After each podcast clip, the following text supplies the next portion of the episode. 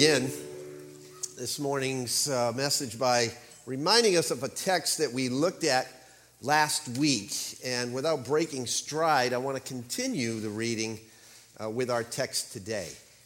So we're going to begin with Jeremiah 9 23 to 24, and we're going to continue right on into James chapter 5, verses 1 through 6. Thus says the Lord Let not a wise man boast of his wisdom and let not the mighty man boast of his might, let not a rich man boast of his riches, but let him who boasts boast of this, that he understands and knows me, that I am the Lord, who exercises loving kindness, justice, and righteousness on earth. For I delight in these things, declares the Lord. Come now, you rich, weep and howl for your miseries which are coming upon you. Your riches have rotted, and your garments have become moth eaten.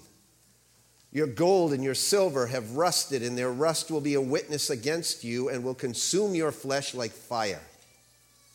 It is in the last days that you have stored up your treasure. Behold, the pay of the laborers who mowed your fields and which has been withheld by you cries out against you, and the outcry of those who did the harvesting has reached the ears of the Lord of the Sabaoth. You have lived luxuriously on the earth and led a life of wanton pleasure. You have fattened your hearts in a day of slaughter. You have condemned and put to death the righteous man, and he does not resist you. Ronald J. Sider, in his book Rich Christians in an Age of Hunger, a biblical study, wrote these words, and I quote most Christians in the Northern Hemisphere simply do not believe Jesus' teaching about the deadly danger of possessions. We all know that Jesus warned that possessions are highly dangerous, so dangerous, in fact, that it is extremely difficult for a rich person to be a Christian at all. It is easier for a camel to go through the eye of a needle than for a rich man to enter the kingdom of God records Luke 18 24 and 25. And then he says these words But we do not believe Jesus. Christians in the United States live in the richest society in the history of the world, surrounded by a billion hungry neighbors, yet we insist on more and more. If Jesus was so un American that he considered riches dangerous, then we must either ignore or reinterpret his message. Let me say that again. We do not believe Jesus. Christians in the United States have lived in the richest society in the history of the world, surrounded by a billion hungry neighbors, yet we insist on more and more. If Jesus was so un American that he considered riches dangerous, then we must either ignore or reinterpret his message. This is James's message to us this morning. And I have to tell you, that this text got to me this week in ways that none of the other messages in James have. Strange as it may sound, I have been more convicted by these words of James than all the others combined, and maybe you will be as well by the end of this message. And it's strange because most of us would not categorize ourselves with the audience to which James addresses his words. He's not pointing to his normal Christian audience here. There is no mention of his usual brethren, even though in the next section, verses 7 through 11, he uses the term brethren three times. He's talking in this section to unbelievers. The filthy rich, self indulgent, money grubbing, lower class oppressors who were living in the lap of luxury, blind to the needs of the poor upon whose backs they gained their wealth. Now, would you put yourself in that group? No, more likely not. And neither would I. But at the end of the day, and in light of the quote that I just read to you, and the positioning of ourselves under the ministry of the Holy Spirit, inspired Word of God, we may end up in a place that we never thought we would this morning. So let's pray and ask God to lead us precisely where He wants us. Lord, it is my chief design to bring my heart back to Thee. Convince me that I cannot be my own God or make myself happy, nor my own Christ to restore my joy, nor my own spirit to teach, guide, and rule me. Take away my roving eye, curious ear, greedy appetite, lustful heart, and show me that none of these things can heal a wounded conscience or support a tottering frame or uphold a departing spirit. And then take me to the cross and leave me there. Amen. Now, likely the first question that you may have is why in the world would James be addressing non believers in a letter addressed to the Christian church? That's a very good question. And I think there may be a couple of very good reasons why. First, by addressing the perpetrators directly as God's mouthpiece, declaring God's judgment upon those whose attitude toward and the acquisition of wealth was unjust, the poor and the oppressed in the Christian community would take comfort from these words in knowing that God was very aware of their affliction. It was an encouragement to know that in the end, all things would be made right. Justice would eventually one day be served. An end was coming from which the oppressors could not escape, as we will see in verses 1 and 3 and 4 here. God has heard their cry. The second reason for addressing unbelievers in this text is to warn Christians who were rich of the serious consequences surrounding the misuse of their wealth. Although most of James's audience were likely poor, and by the way, in James's day, there was no such thing as the middle class. You were either very wealthy or you were very poor. Middle class didn't exist in that time, time frame. So, although most of James's audience were likely poor, there were some who were rich. If you look back to chapter 1 and you look at verses 9 and 10, James addresses them. But if you show partiality, you're committing sin um, and are convicted by the law as transgressors. Oh, I'm sorry, I've got the wrong text here. That's 2. Verses 9 and 10 of chapter 1. But the brother of humble circumstances is to glory in his high position, and the rich man is to glory in his humiliation because, like flowering grass, he will pass away. So there were some rich people in the congregation that James was addressing, but for the most part, they were likely poor. Now, there is an obvious third and more indirect reason of which James was totally unaware when he wrote this, and that is to warn us, you and me because, for all intents and purposes, in comparison to most of the world around us, and especially of James's world, the Western church, our church, would be considered incredibly wealthy. As I read this week, if you make $25,000 a year, you are in the wealthiest 2% of the world. Did you know that? If you make $25,000 a year, you're in the wealthiest 2% of the world. In this context, you might be pulling in, let's say, $17,000 a year and feeling broke. I'm telling you that you're actually, by global standards, wealthy. You are someone's Bill Gates, believe it or not. And so am I. You tracking with me right now? You're someone's Bill Gates. As another pastor pointed out, someone would have their mind blown at how you live, even if you think you're living in humble means. If you have that kind of, I just knew they wanted my money attitude that right now that you're talking, I don't want your money. The church doesn't want your money. That isn't this type of a sermon. This is a sermon for the good of your own soul and mind. And here's the driving question for us this morning When do we have too much? See, we're all under the gun here today. And there's two parts to James's approach in this text. He's issuing a stinging announcement, and then he lists some stunning allegations. These are his words to the unrighteous, oppressive, wealthy. He's giving them the what and the what for when it comes to their use of wealth. So hear the words of James and let the Holy Spirit make application where it applies. And if it doesn't apply, let it pass.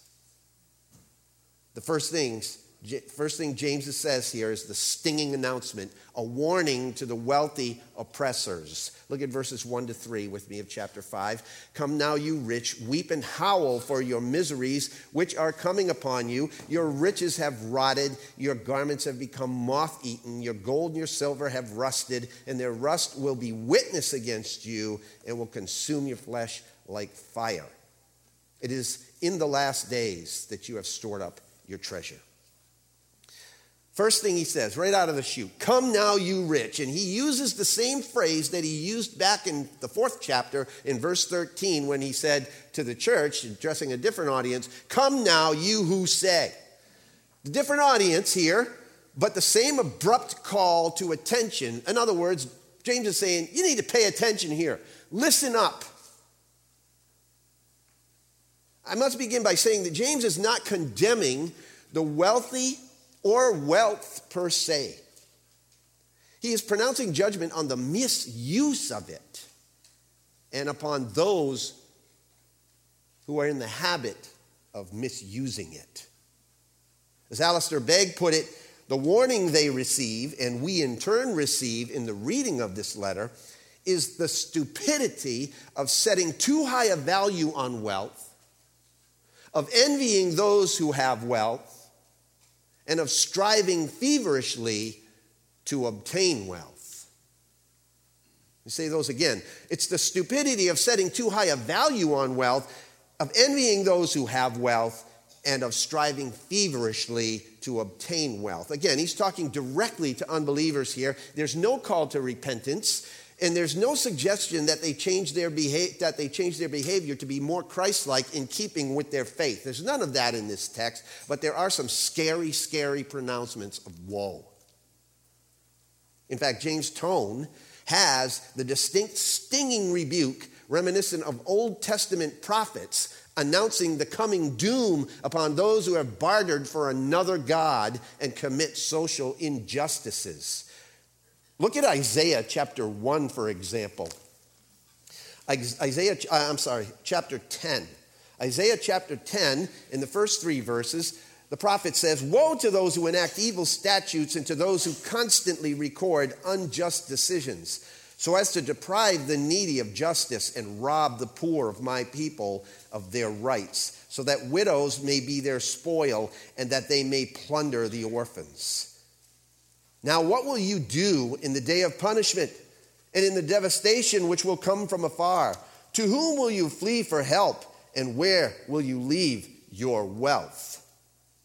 Look at chapter 13 in verse 6. Wail, he uses the same word that James is using here. Wail, for the day of the Lord is near, and it will come as destruction from the Almighty. This, in James chapter 5, is a noisy text. It's a noisy text. Listen closely to this text, and you will hear a soundtrack of misery. A soundtrack of misery. Again, verse 1 Come now, you rich, weep and howl for your miseries which are coming upon you. It's noisy. Sounds a lot like an earlier reference of James in chapter 4 and verse 9, where he says, Be miserable and mourn and weep, and let your laughter be turned into mourning and your joy to gloom. Check these terms out weeping and howling and misery. It's all so depressing and devastating, isn't it? The terms here are intense terms, graphic, and they invoke the idea of violent grief and actual terror. They are words used to describe the overtaking effect upon those who are the recipients of God's final judgment and wrath. This is no joke, my friends. This section of James is not a bad dream. This is what will take place when God judges the unjust at the end of the age. These are miseries which are coming upon those who are consumed by their wealth and use it to oppress other people. James is using terminology which smacks of the future destruction of the coming judgment of the Lord when the Lord returns. It echoes the words of Jesus delivered to those who were rooted in the luxury and the comfort of this world while they neglected the poverty and the injustice which surrounded them. In Luke chapter 6 and verse 24, Jesus said, But woe to you who are rich, for you are receiving your comfort in full. Again, the reason for their coming misery is not their wealth, but because they have not used their wealth given by God to help alleviate the suffering of the poor around them and needs around them. Instead, it was being hoarded, as we will see in the next few verses. The reality is that most of us are blessed with way more than we actually need, aren't we? So it brings up the question of that term hoarding. And that is what got to me this week. Now, I don't consider myself a hoarder by any stretch of the imagination. My wife might say differently, but. So here I am in my office, immersed in this text of study for hours. And then I go home and I walk into my closet. And I see all the clothes that I don't wear. The shoes I have worn maybe once they're still in the box to keep the dust off them. The sheer variety of choices at my reach seven, eight pairs of jeans, three different colors, t shirts, short sleeve and long, button down shirts, pullovers, sweatshirts, dress clothes, a suit, dress shoes, hiking shoes, boots, sneakers, slippers, jackets for every season, ski gloves, work gloves, a baseball glove, a drawer full of socks and underwear for every day of the week, a rack of neckties. On and on it goes. You go home and look at your closet, and you won't find much different, I'm sure. And I come back to my office and I'm ready to puke. And that's just the clothes. And then I have to come back here and face this text again and again, and then preach it, and then live it. And I have to ask myself, is this me, Lord, that you're talking to in chapter 5? This soundtrack of misery of the unrighteous rich rings in my ears as well because it causes me to go back to my closet and say, What are these things don't I need let me take them out of here and give them to someone who does need them. It's like I wear three pairs of pants every, every week, right? I just keep using the same clothes all the time because they're favorites. You tracking with me?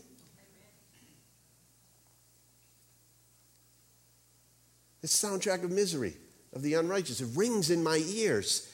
Does it ring in yours? What's in your closet? What's in your attic? What's in your garage? Probably not a car because you got too much stuff in there to put your car in there.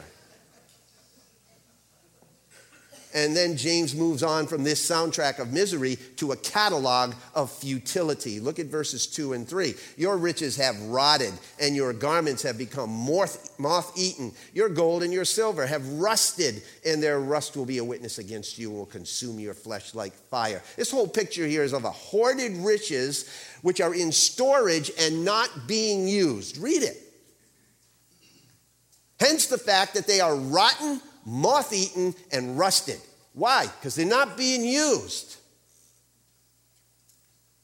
These are the catalog of riches in the time of James wealth, clothing, and money. Those three things are, adjusted, are talked about here. Wealth may largely refer to land and produce in those days, which was the measure of affluence in the ancient world. Clothing and money were also reflective of abundance then, but all these things are temporal and eventually break down, don't they? James, donning the eye of the prophet, describes these stockpiled riches as decayed and corroded as if it was already had already taken place. Again, the picture is of hoarding their earthly treasure to guarantee future security instead of keeping only what is needed and dispensing the rest, seeking to alleviate the needs around them. I know why I have so many clothes in my closet, because someday I might need them. That's the excuse and the rationalization, isn't it? And then five years goes by and I haven't even worn the thing yet. And how many homeless people did I pass in Augusta? And I could have had those clothes in the trunk of my car and given them to them. You see, to do that would be investing in heavenly treasure, which will never corrode, never rust, never fade away. I believe it's no coincidence that James's words here parallel the clear teaching of his half brother Jesus in Matthew chapter 6 and verses 19 to 21, when Jesus said on the Sermon on the Mount, Do not store up for yourselves treasures on earth where moth and rust destroy, or where thieves break in and steal, but store up for yourselves treasures in heaven where neither moth or, moth or rust destroys, and where thieves do not break in or steal. For where your treasure is, there your heart is also. This hoarding of wealth simply serves to show exactly where a person's heart and treasure truly is, doesn't it? The word James uses for rust here is only, the only used here in the New Testament. The word that Matthew used is a different word. But, um, and it refers here in James to thorough and complete corrosion, all the way through to the end. To be sure, gold and silver now do not rust, do they? They're pure metal. But that may be James's strongest point here. Some believe that because early coins were made of pure metals, were not made of pure metals, uh, but mixed, that they were susceptible to corrosion, and that's what James is referring to. But I, I agree with another commentator who made the observation that James was applying this unique term to remind them that in the day of judgment, this wealth that they were holding on to would prove to be as worthless as a rusty iron. Worthless. The fact that the rich preferred to let their wealth rot rather than give it to the poor would accuse them in the day of judgment. It would be a witness against them which could not be silenced and would be like a wildfire consuming their flesh in the judgment. Wow, those are strong words. And that's what James uses. Very strong words. There's no lasting benefit to hoarded riches, is there? That's what James says. It's going to consume us in the end. With the soundtrack of misery echoing behind them and the catalog of futility looming before them, James puts the final touch here in these few verses of his stinging announcement right in front of them with a statement of irony. Look at verse 3, the last part of the verse. It is in the last days that you have stored up your treasure. All of their hoarding, and the word treasure here really means to store up. It was storing up not wealth, but wrath in the last day. Last days here in this context most likely refers to the time between Jesus' first and second coming. Guess who are in the last days, folks? We're in the last days as were the people of James' day. They, however, thought that Christ would return in their lifetime. How ironic it would have been for the rich there to be hoarding resources that would do them, them no good if Jesus returned that day. And that is exactly how we should be living as well. Because we don't know when Jesus is going to come, do we? You believe Jesus could come today? Yes? Really, testify to it.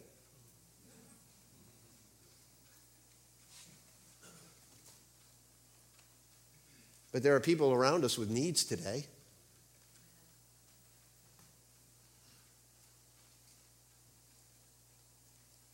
Jesus could come today, and what good is your 401k going to be then?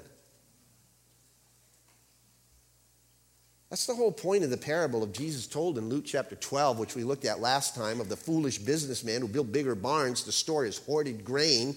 He thought he could take his ease, and then God came calling. And we hear Jesus' words in verse 21 of Luke 12 So is the man who lays up treasure for himself and is not rich toward God.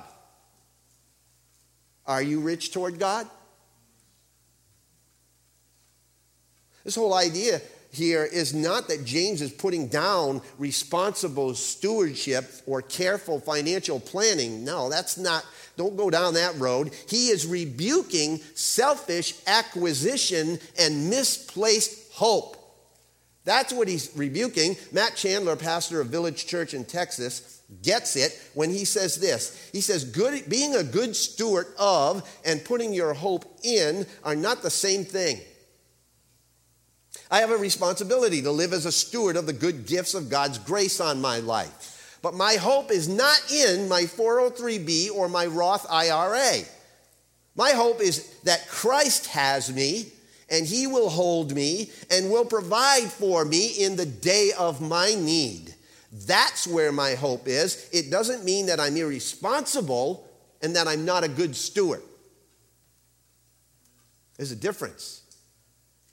What do you put your hope in? What James is pointing out here is that riches tempt us and deceive us into thinking that this life will go on forever. And the problem is, we don't have an eye on God's timetable. We don't live with an eye on God's clock. We tend to live lives without considering God's clock. Unless, of course, something happens in your life and all of a sudden you know what God's clock is and it snaps us into reality. In the UK and Scotland, Denise and I have visited many, many old churches which have a cemetery in their front yard or visibly adjacent to it, which is a stark reminder going into the service and upon leaving that service that life is transient and that God's time clock is what is reality. It's not meant to be morbid. I used to think, wow, this is weird. You're walking up the walkway and there's graves all around you as you go into the church. It's the last thing you see as you come out. It's not meant to be morbid, but those gravestones serve as a vivid reminder that we live and apply the truth of God's word according to his time clock and not ours. And nowhere is this more personal and relevant than in regard to our material wealth and our possessions. Douglas Moo makes the right application of this verse when he says, As those who live in the last days, we too should recognize in the grace of God already displayed and the judgment of God yet to come a powerful stimulus to share and not hoard our wealth. Ezekiel chapter 7 Verse 19 says this They will fling their silver into the streets, and their gold will become an abhorrent thing. Their silver and their gold will not be able to deliver them in the day of the wrath of the Lord. They cannot satisfy their appetite, meaning soul. They cannot satisfy their soul, nor can they fill their stomachs, for their iniquity has become an occasion of stumbling. The Living Bible puts it this way throw away your money, toss it out like worthless rubbish, for it will have no value in the day of wrath. It will neither satisfy nor feed you, for your love of money is the reason for your sin. And that concept, the love of money, wreaks all kinds of havoc in life, doesn't it? We need to go no further than another classic New Testament text to see it. In 1 Timothy chapter 6 and verses 9 and 10, you'll recognize these verses.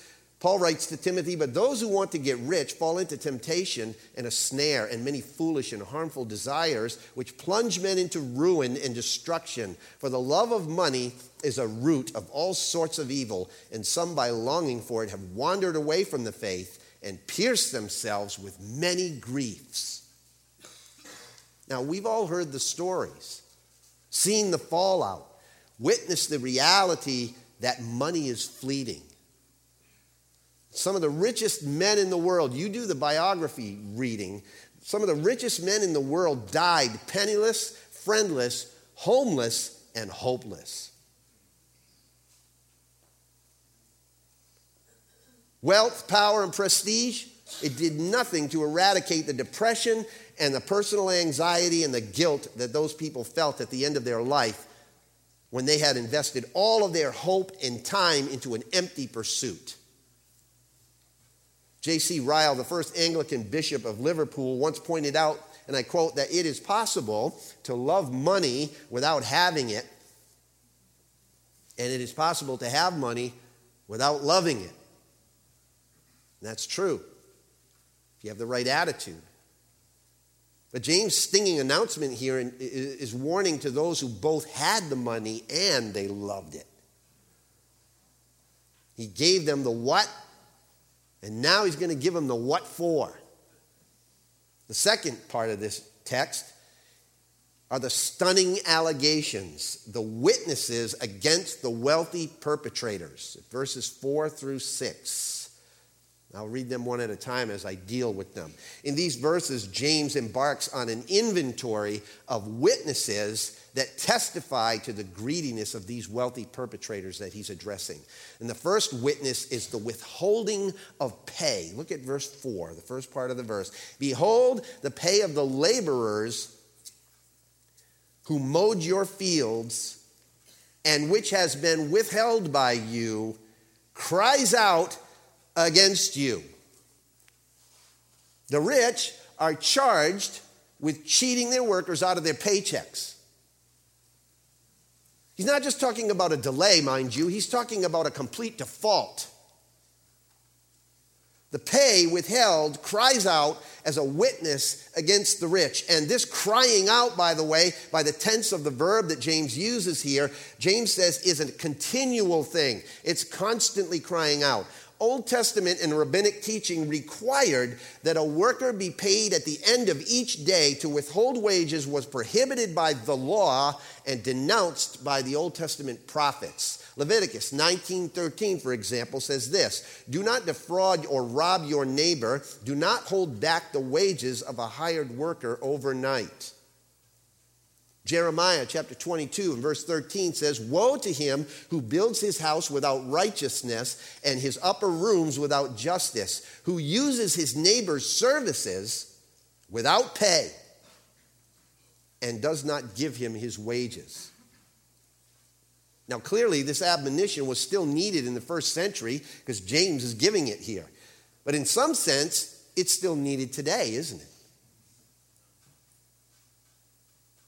I watch my son as a contractor, a builder. He takes jobs from some pretty well to do people who want quality materials and workmanship all at a cut rate and an abbreviated time frame. You guys that are builders know all about that, don't you? And on many jobs, he's expected to front the supplies, do the work, pay the workers with little or no upfront money from them. And when the job is complete, they still want 30 days to pay the bill. Now, how many of us have done that with people who have done jobs for us? Are you a boss? Are you a farmer who has hired hands? A businessman, maybe, with minimum wage employees who are qualified for higher pay. Are you withholding the rightful wages of any of your laborers? This James stuff, it really hits close to home, doesn't it? The wording used here of the wages themselves crying out against these oppressors creates a very interesting picture. I'd have you hold up your wallet right now. If you have your wallet, take it out of your pocket and hold it up. Now, what is this text saying? Imagine if this wallet that you have in your hand or your checkbook could scream out when the money that is in them was either gained unjustly or because we withheld proper and just payment that was due to somebody.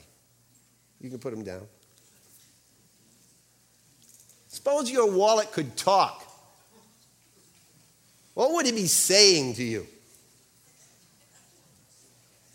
The money, James says, cries out for vengeance. Read verse 4 again. Behold, the pay of the laborers who mowed your field and which has been withheld by you cries out against you. And the word that James uses here is a word denoting a loud cry or a blood curdling scream. You know what that word was used for in the Gospels? It's used elsewhere to describe the cry of demons as they were being cast out of victims. What's your wallet saying to you? But there's another set of voices blending in as well, says James. It's the sound of the victims themselves. Look at the second part of verse 4. This is the wailing of the poor. The outcry of those who did the harvesting has reached the ears of the Lord of the Sabaoth, the Lord of Sabaoth. Withholding wages from the poor laborer is actually believe it or not, one of four sins listed in the Bible which are said to cry out to heaven for justice, and they get God's ear. You might be wondering what the other three sins are. I'll tell you.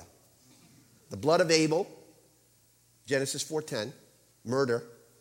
The cry of the slaves in Egypt and the oppression of widows and orphans, that's Exodus 2, verse 24, and Exodus 22, verses 22 and 23. The third one is the sin of Sodom, Genesis 18, 20, and 21. And then there is the fourth one, which James deals with here the injustice is done to the wage earner. And I'll read you that one. It's Deuteronomy chapter 24, verses 14 and 15. It says this Do not take advantage of a hired worker who is poor and needy, whether that worker is a fellow Israelite or a foreigner residing in one of your towns. Pay them their wages each day before sunset because they are poor and are counting on it. Otherwise, they may cry to the Lord against you, and you will be guilty of sin. This cry of the economically oppressed gets God's attention. And they reach the ears of the Lord of the Sabaoth. This is a very unique name of God. It doesn't mean Sabbath, Sabaoth. It's only used one other place in the New Testament, in Romans chapter 9, verse 29, quoting the prophet Isaiah. And it means Lord of hosts, Lord of the armies. Sound familiar? Doth ask who that may be? Christ Jesus, it is He, Lord Sabaoth, His name from age to age the same, and he will win the battle. Recognize those lyrics? Martin Luther, who 500 years ago on Tuesday unleashed a reformation which radically changed the church, chose this title wisely as he used it in the familiar hymn, A Mighty Fortress is Our God. It's an old school name for God, but it depicts the mighty power to save that he has.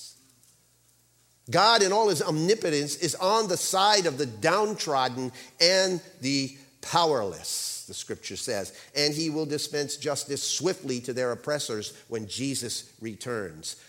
And the question that we have to ask ourselves is which side will we be on? Third witness here in this text is the wastefulness of pleasure. Look at verse 5. You have lived luxuriously on the earth and led a life of wanton pleasure. James chose his words carefully, incisively. They pierce a rich man's heart all the way down to the 21st century. You know what he's talking about here? He's talking about soft, cushy living. And it implies the constitutive, nature of their entire life. It's, he's talking to you have lived luxuriously on the earth. You've lived softly. You know what we're talking about here? We're talking about the American dream. Nice home, nice car, 2.5 children, an SUV, and a Labrador retriever with an LL Bean bandana around its neck. I'm just kidding. I mean, seriously, when you consider we're, we're in the wealthiest 2% of the world, a lot of us, what is James talking about? Again, his charge is not against wealth, but the way that it has deceived and blinded people's eyes to the needs of the poor. This is convicting. As I said earlier, I can look around at all the stuff I have and I really have to ask the question do I need all this? Is it really necessary for my happiness? Is it really necessary for effective ministry? No, it's not. Because if we think it is, and I think God is showing us in this passage that we're in deeper trouble than we think we know, or that we know we are. If James shows us anything, it's that we haven't learned anything. He speaks like an Old Testament prophet for a reason. Look at Amos chapter 6, verses 1 through 8. Woe to those who are at ease in Zion and to those who feel secure in the mountain of Samaria, the distinguished men of the foremost of nations to whom the house of Israel comes. Go over to Calneh and look, and go from here to Hamath the great then go down to Gath of the Philistines. Are they better than these kingdoms, or is their territory greater than yours? Do you put off the day of calamity, and would you bring near the seat of violence? Those who recline on beds of ivory and sprawl on their couches and eat lambs from the flock and calves from the midst of the stall, who improvise to the sound of the harp and, like David, have composed songs for themselves who drink wine from sacrificial bowls while they anoint themselves with the finest of oils, and they have not grieved over the ruin of Joseph. Therefore, they will go into exile at the head of the exiles, and the sprawlers banqueting will pass away.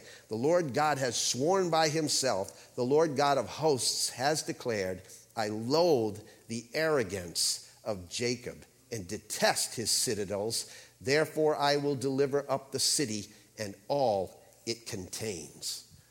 Whew. Those are stinging words.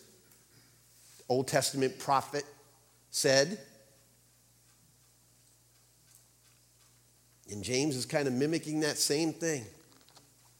What Amos was to Israel, James is to the oppressive rich in the last days these last days. The witnesses line up to testify against them the withholding of wages, the wailing of the poor, the wastefulness of pleasure, and then finally the wretchedness of pride. Wretchedness of pride. last part of verse 5 and then verse 6. You have fattened your hearts in a day of slaughter. You have condemned and put to death the righteous man, and he does not resist you. Now, here's the vividness and the sadness of the coming day of judgment. While the poor remain neglected and oppressed, the rich continue to feed themselves self indulgently. And it is tantamount to murder, says James. Verse 6 You've condemned and put to death the righteous man, and he doesn't resist you. Now, the question arises have the wealthy really condemned and put the people to death? Well, it's definitely happened in history. Because the rich have exploited the righteous, cheated the needy out of land, forced them from their homes and jobs, and deprived them of their livelihood, they have caused the practical outcome of starvation, sickness, and death. Joshua ben Sirah in the second century before Christ said this The bread of the needy is the life of the poor. Whoever deprives them of it is a man of blood. To take away a neighbor's living is to murder him. To deprive an employee of his wages is to shed his blood. Historically, the righteous and the oppressed have repeatedly fallen prey to the exploitation of the rich and powerful, haven't they? But in the end, they will not fare so well. Like grazing beef cattle headed for the slaughterhouse, they continue to feed their insatiable desires, oblivious to not only the needs around them, but the desperate need within them. They don't even know that their day has arrived. That's what James is picture here. Picture the, the picture it. The beef cows stuffing themselves, feeding on the very day they're going to have their throats slit and become beef. As one man said, Oh, to be a thin cow on the day the butcher comes. a lot of truth to that, isn't there? Here's the power and the peril of wealth. This is Jesus' indictment of the rich young ruler. When our hearts become fat and focused solely on the treasures of this earth, you know what happens? We ignore God, we defraud our neighbors. And I could stop right there because those first two are an absolute reversal of the two greatest commandments, which is to love God with all your heart, soul, mind, and strength, and your neighbor as yourself. So we ignore God, we defraud our neighbors, and then we invite God's judgment. There are so many so called Christian ministries,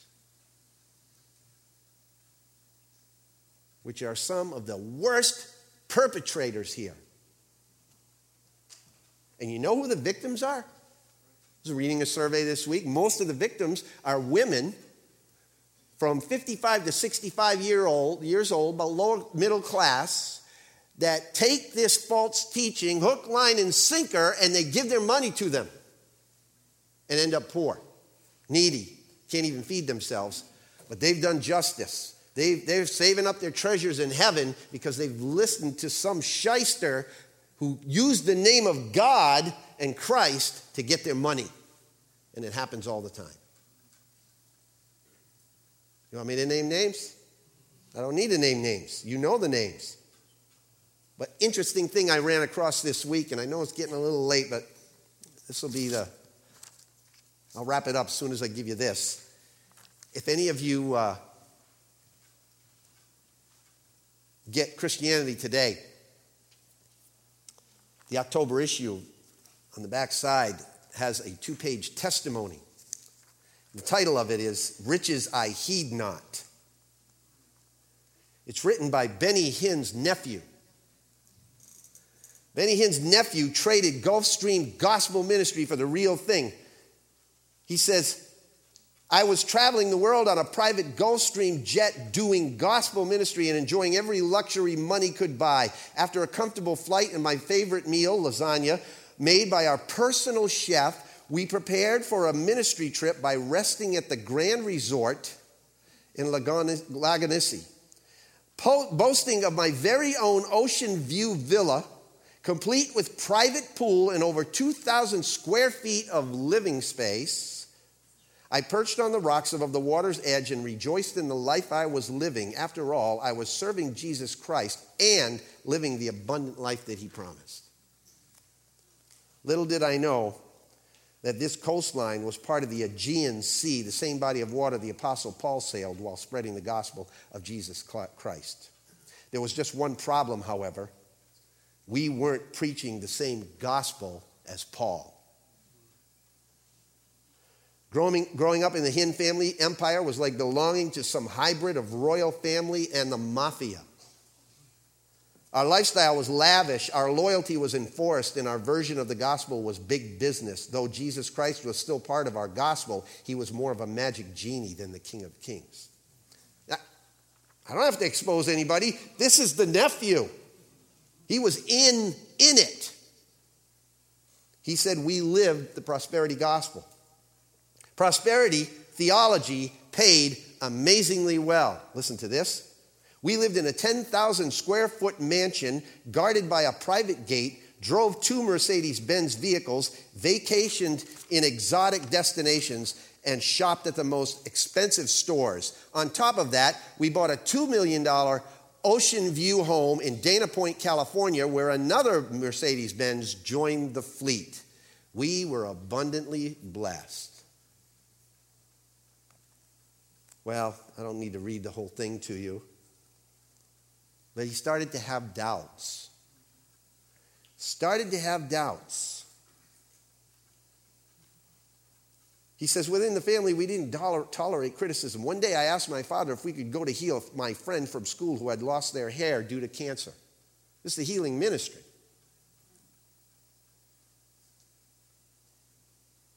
He replied that we should pray for her at home rather than going to heal her. And I thought to myself, shouldn't we be doing what the apostles did if we have the same gift? That was his first inclination. Before going to college, he took a year off and joined Benny's ministry as a catcher. A catcher is someone who catches people when the preacher slays them in the spirit. And he was a personal assistant. This was a rite of passage for his family as nearly every nephew worked for him at some point. That year was a whirlwind tour of luxury $25,000 a night, royal suites in Dubai. Really?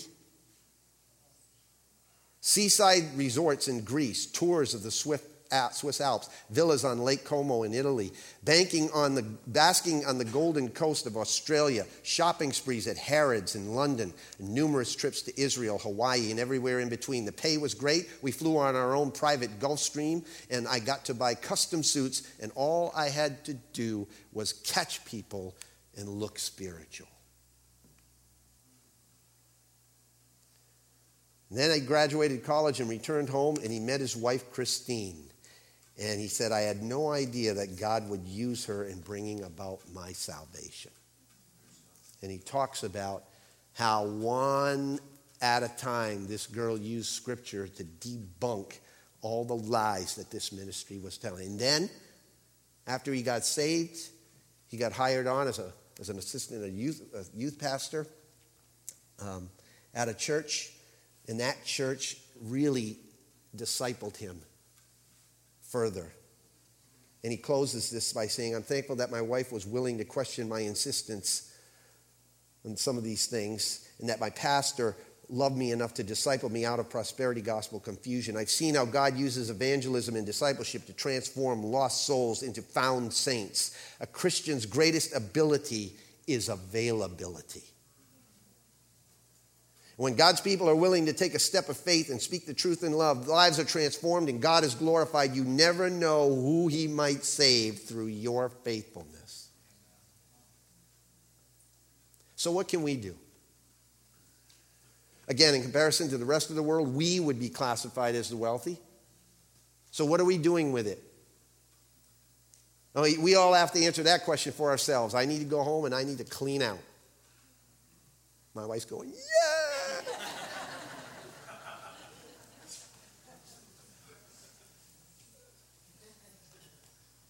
We all have to answer that question for ourselves and let the Holy Spirit guide you.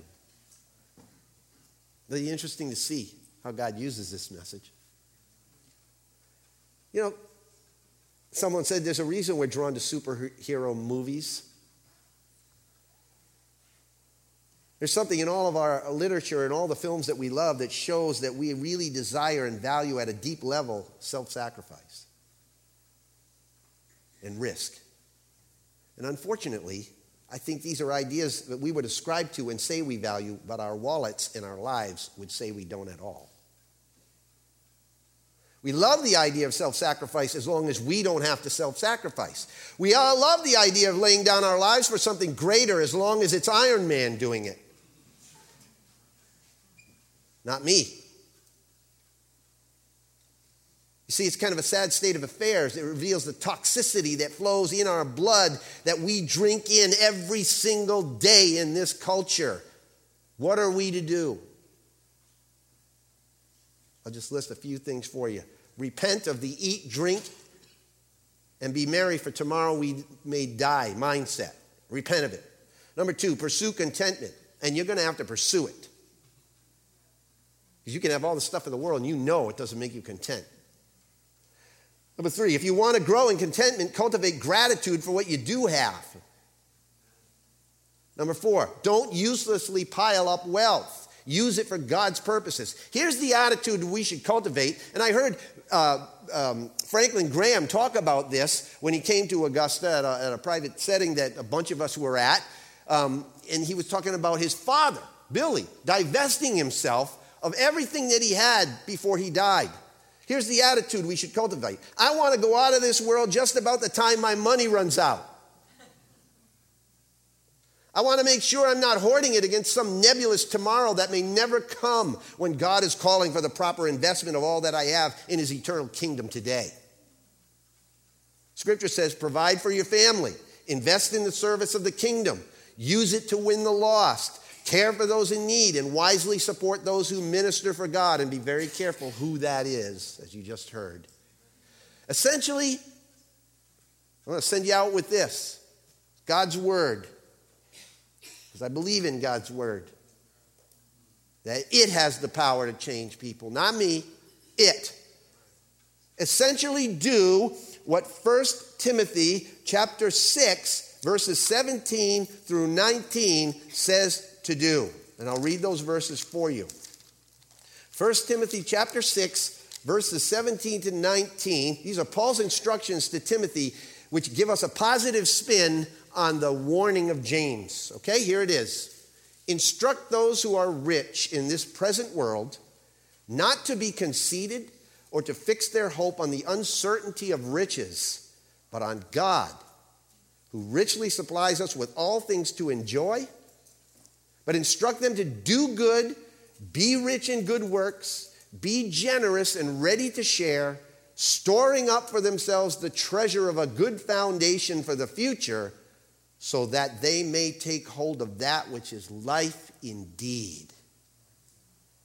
In other words, don't be arrogant. Don't put your hope in wealth. Put your hope in God. Do good. Be generous and invest in forever. And the first thing that you can invest in is your life and your soul and your heart by accepting Jesus Christ as your Lord and Savior. That's step one. And then everything moves on from there. So if you haven't done that today, I just invite you to look further into it. And there are many people here that would love to talk to you about that. Let's pray. Father, thank you so much. Harsh words, serious words, important words. We fall so far short, Lord, but we thank you that you've brought them to our attention. And now give us the strength to do what we need to do with them. For Jesus' sake, I pray, and in his name, amen.